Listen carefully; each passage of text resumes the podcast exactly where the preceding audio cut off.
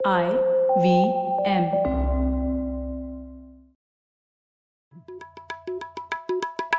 भाई हम हिंदुस्तानियों को बतियाना बड़ा पसंद है। बंगाली में अड्डा उड़िया में खोटी कन्नड़ा में हरटे और हिंदी में पुलियाबाजी। इस कला के लिए हमारी हर भाषा में एक शब्द है। तो प्रणय और मैं तो अक्सर मिलकर पुलियाबाजी करते ही रहते हैं। हमने सोचा कि आपको भी इसमें शामिल कर लिया जाए।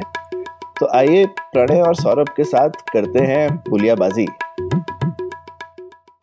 हे प्रणय क्या हाल है? बस सौरभ आपने देखा क्या पंजाब बजट पिछले ही हफ़्ते आया था? हाँ मतलब काफ़ी चर्चा में था क्योंकि आम आदमी पार्टी की पहली दिल्ली के बाहर मेजर सरकार है तो काफ़ी लोगों की नज़र उस पर थी। तो क्या ख्याल रहा तुम्हारा पंजाब बजट को देख? हाँ एक एक तो ये पंजाब बजट को के चक्कर में मैं पढ़ रहा था पंजाब के बारे में और उन्होंने इस सरकार ने एक वाइट पेपर भी निकाला है उनके फाइनेंसेस के ऊपर।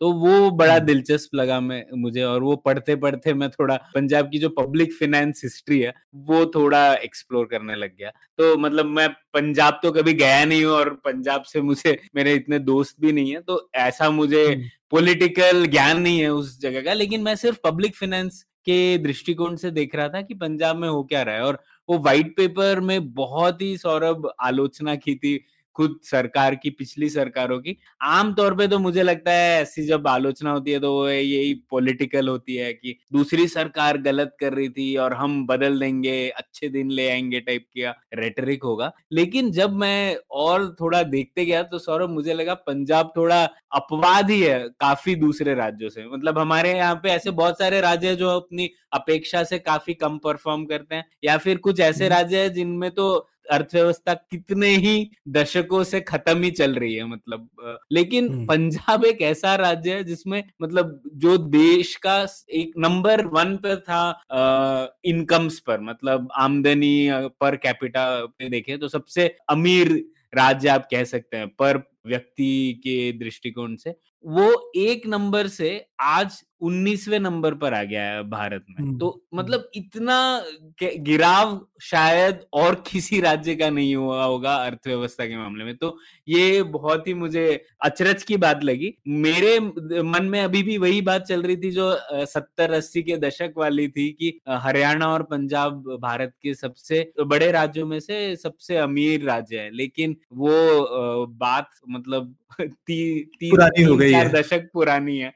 और ये मेरा हम्म। एकदम बेजियन अपडेशन हो गया। मुझे लग रहा था कि नहीं हरियाणा और पंजाब तो अमीर है। आपको पता था क्या सौरभ नहीं उन्नीस मुझे पता था नीचे आ गया पर मैं फिर भी अगर तुम मेरे से ऐसे अचानक से पूछते तो मैं बोलता हम्म। टॉप टेन तो होगा ही। ठीक है हाँ। तो ये तो बात काफ़ी समय से लोग बोलते हैं कि पंजाब जो है तो और ये भी मैं क्लियर करना चाहूँगा कि ऐसा नहीं है कि रैंकिंग गिर गई है। पंजाब ऐसा नहीं कि गरीब हो गया है या सिकुड़ गया है लेकिन बाकी राज्यों का ग्रोथ रेट जो है वो पंजाब से ज़्यादा रहा है। हाँ। तो पंजाब भी ग्रो ही किया है लेकिन काफ़ी कम ग्रोथ है बाकी तो एक चीज़ तो क्लियर दिखती है नब्बे जो लिबरलाइजेशन के बाद वाली ग्रोथ हुई है ना प्रणय उसमें लगा कि जैसे पंजाब जो है वो भागीदार नहीं रहा। ऐसा मुझे फीलिंग रहती है।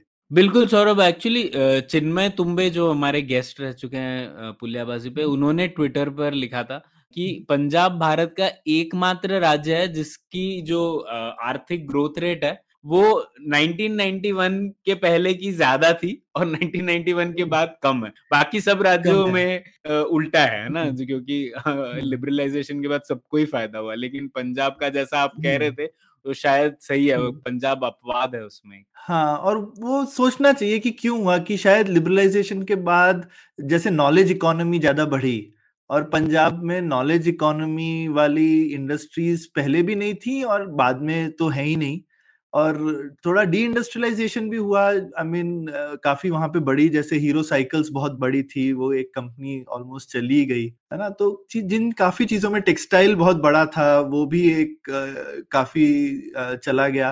तो शायद एग्रीकल्चर और जिसको बोलना चाहिए ब्लू कॉलर बहुत ज़्यादा वहाँ पे थी क्या कहते हैं जिसको बोलना चाहिए उनका शेयर बहुत ज़्यादा हाई था मार्केट में। और वो किसी वजह से आई मीन लिबरलाइजेशन से उन सेक्टर्स को तो उतना फ़ायदा नहीं हुआ। जो सर्विसेज़ सेक्टर था जिसको ज़्यादा फ़ायदा हुआ वो शायद पंजाब में कम था और फिर इसीलिए ग्रोथ रेट कम हुआ। तो कहीं तुमने ये देखा क्या कि सर्विसेज़ एग्री और मैन्युफैक्चरिंग का जो जीडीपी रेशियो है क्या वो पंजाब का बाकी स्टेट से बहुत अलग है? ये एक हम्म। रीजन हो सकता है क्या? नहीं सौरभ मैंने इसके ऊपर तो नहीं देखा है लेकिन मुझे लगता है इसका कारण एग्रीकल्चर से ही रिलेटेड है कृषि जगत से ही रिलेटेड अच्छा क्योंकि मैं इसलिए बताऊँगा एक और किताब है despite the state M. Rajshekhar की। उन्होंने हर एक राज्य के ऊपर मतलब तीस चालीस पेजेस लिखे हैं उनकी अर्थव्यवस्था को देखते हुए। तो पंजाब के ऊपर भी बहुत अच्छा एक दिलचस्प चैप्टर है। तो उसमें वो। बताते हैं कि इंडस्ट्री में पंजाब में तीन काफ़ी बड़ी इंडस्ट्री थी ना साइकिल स्पोर्टिंग गुड्स मतलब फीफा के फुटबॉल वगैरह भी पंजाब से जाते थे। उस टाइप उस लेवल की चीज़ थी कोई छोटी मोटी चीज़ नहीं थी। और तीसरा होजियरी ये तीन चीज़ें थी जिसमें पंजाब काफ़ी मशहूर था। लेकिन उसके बाद आप देखें तो 80 90 के दशक से लेकर और लिबरलाइजेशन के बाद बाकी जो नेबरिंग राज्य हैं उन्होंने काफ़ी इंसेंटिव्स दिए। तो उत्तराखंड हिमाचल प्रदेश वगैरह आप आपने भी स्टोरी सुनी होंगी कि कैसे लोग रहते हैं चंडीगढ़ में है लेकिन उनकी जो हम्म। इंडस्ट्रीज़ हैं जहाँ पे काम करते हैं वो बड्डी या अलग जगह पर है। जस्ट क्लोज टू तो क्यों ऐसे हो रहा है? लेकिन वो तो सेंट्रल गवर्नमेंट की वजह से काफ़ी था ना। एक्साइज एग्जाम्शन तो सेंट्रल गवर्नमेंट ने हिल स्टेट्स को दी थी प्रणय अगर तुम्हें याद हो। हाँ तो उसमें बेचारा पंजाब क्या करे? नहीं नहीं हिल्स नहीं पंजाब कर सकता था। पंजाब ने क्या नहीं किया मैं अच्छा। बताता हूँ क्योंकि पंजाब ने अच्छा। एक बड़ा कारण उस किताब में वो ये भी बताते हैं कि इंडस्ट्री का जो इलेक्ट्रिसिटी रेट्स वगैरह थे पावर रेट्स वो पंजाब के बहुत ज़्यादा थे compare to the others neighbouring हाँ स्टेट्स और ये ऐसा क्यों था? हम्म। क्योंकि Punjab was giving very heavy subsidies to the agricultural sector और वो वो कभी हम्म। पावर सेक्टर जो आप देखेंगे पंजाब का तो अ, मतलब पंद्रह हज़ार करोड़ सौरभ हर साल का वो पावर सब्सिडी हम्म। में दे रहे हैं। मतलब ग्यारह प्रतिशत उनका बजट सिर्फ़ और सिर्फ़ हम्म इलेक्ट्रिसिटी सब्सिडी में जा रहा है। कुछ- मतलब ये हम्म। ये नंबर को थोड़ा सोचना चाहिए। हम्म। आप सौ रुपए कमा रहे हैं उसमें से ग्यारह रुपए आप सिर्फ़ इलेक्ट्रिसिटी सब्सिडी में दे रहे हैं। तो जब आप इतनी बड़ी सब्सिडी एग्रीकल्चर को दे रहे हैं तो उनको कहीं ना कहीं से तो पैसे निकालने पावर सेक्टर को सस्टेन करने के लिए। तो हाउस होल्ड्स और इंडस्ट्री का जो पावर सेक्टर रेट है वो बहुत ज़्यादा था कंपेयर टू अदर रेट्स। तो उस वजह से भी काफ़ी और भी कारण होंगे लेकिन ये एक कारण था कि दूसरे स्टेट्स जो थे आसपास वाले वो ज़्यादा मतलब जो प्रलोभन दे रहे थे दूसरे स्टेट वो अट्रैक्टिव थे। तो काफ़ी डी इंडस्ट्रियलाइजेशन हुआ ऐसा नहीं कि नहीं थे इंडस्ट्रीज़ लेकिन वो आसपास की हम्म। जगह चले गए या जो नई चीज़ें हम्म। आनी थी वो आसपास आई। बॉर्डर के जस्ट उस तरफ़ आई लेकिन इस तरफ़ नहीं आई। हम्म, जैसे जम्मू में भी सांबा वगैरह में काफ़ी मुझे पता है पर वो मुझे मुझे ऐसा लगता था कि सरकारी इंसेंटिव की वजह से क्योंकि सब जगह एक्साइज एग्जाम्शन थे। तो बड्डी सांबा में तो मैं जानता हूँ कि एक्साइज एग्जाम्शन थे और हरिद्वार में भी ओके हम्म। लेकिन हो सकता है इलेक्ट्रिसिटी भी एक बड़ा कारण रहा हो। दूसरा मुझे लगता है कई बार इंसेंटिव से एक ये तो नुकसान होता है कि डायनामिज्म इकोनॉमी का चला जाता है। क्योंकि आपने एश्योर करके रख दिया है कि भाई इतनी इनकम आपको आनी है। तो एश्योरिटी एक बहुत बड़ी चीज़ है ना। इंसान फिर खुद से सोचेगा, यहाँ पे मुझे पक्का बंधा बंधा इनकम आनी है तो कुछ नया भी दिख रहा है तो मैं क्यों रिस्क लू लाइफ में? है ना? तो जिन भी स्टेट्स में बहुत ज़्यादा सरकारी दखल होगा तो कुछ समय के लिए तो उससे फ़ायदा हो सकता है। लेकिन फिर सरकारी दखल से जब आपका माहौल बदलेगा तो आप बदले माहौल का फ़ायदा उठाने में पीछे रुक जाओगे और पंजाब मुझे लगता है इसका एकदम जीता जागता एग्ज़ाम्पल है। बिल्कुल सौरभ और आप हम देखेंगे कि तो कई बार जो लोग डायग्नोसिस करते हैं पंजाब का वो काफ़ी सेक्टर स्पेसिफिक करते हैं। जैसे लोग कहते हैं कि out of pocket expenditure on health health में जो लोग अपने जेब से खुद पैसा देते हैं वो पंजाब का सबसे ज़्यादा है भारत में। तो कहते हैं हेल्थ अच्छा। सेक्टर खराब है। कुछ लोग कहते हैं कि ठीक है पंजाब में इन्वायरमेंटल प्रॉब्लम्स भी हैं क्योंकि ग्रीन रेवोल्यूशन की वजह से ठीक है इतना सारा अश्योर्ड इनकम है तो लोगों ने फर्टिलाइज़र वगैरह जम के यूज़ किए, लेकिन उसकी वजह से ये सॉइल क्वालिटी खराब हो गई है वगैरह वगैरह। लेकिन मुझे लगता है इसका एक बड़ा कारण है, और वो बड़ा कारण जो है, वो अर्थव्यवस्था का स्लो होना है। और अर्थव्यवस्था का स्लो होने की वजह से हम देखेंगे तो उनके जो रेवेन्यू है मतलब आमदनी सरकार की और जो खर्चा है, उन दोनों पे फ़र्क पड़ा है।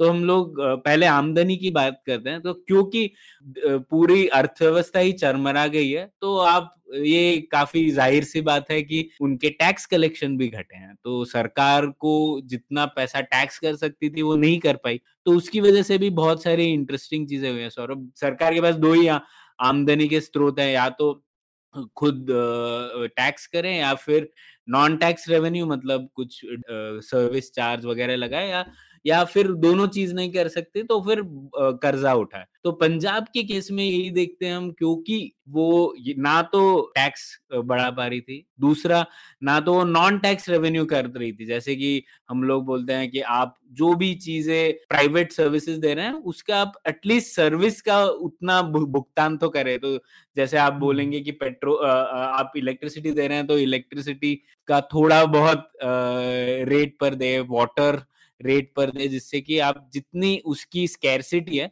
उसकी प्राइसिंग उतनी तो भी होनी चाहिए। लेकिन पंजाब में वो दोनों। चीज़ें फ्री थी तो उस वजह से एक ही उनका स्रोत रहा था बोरोइंग तो आप धीरे धीरे करके देखेंगे तो पंजाब की जो बोरोइंग है वो उनकी जीएसडीपी की आधी जीएसडीपी उनकी सिर्फ़ बोरोइंग के जितनी है। मतलब आप ये देख सकते हैं कि हाँ हाँ। तो ये मतलब जीएसडीपी तो वैसे एक फ्लो है और डेट जो बोरोइंग है वो एक स्टॉक है लेकिन फिर भी एक डेट टू जीडीपी के लिए हम लोग यूज़ करते हैं ये टर्म तो ये आप मान ले कि पंजाब का compare to all other Indian states बहुत ज़्यादा बोरोइंग है। तो उस वजह से बहुत ही इंटरेस्टिंग चीज़ है। जितना भी वो पैसा टैक्स से उठा रहे हैं अभी उसका 20 प्रतिशत वो सिर्फ़ इंटरेस्ट दे रहे हैं। वो पिछले जो लोन्स लिए हम्म। उन्होंने उस पर। मतलब आप आ, सोच सकते हैं कि कितना बुरा हाल है उनका। तो ये एक चीज़ है बोरोइंग बहुत ज़्यादा है।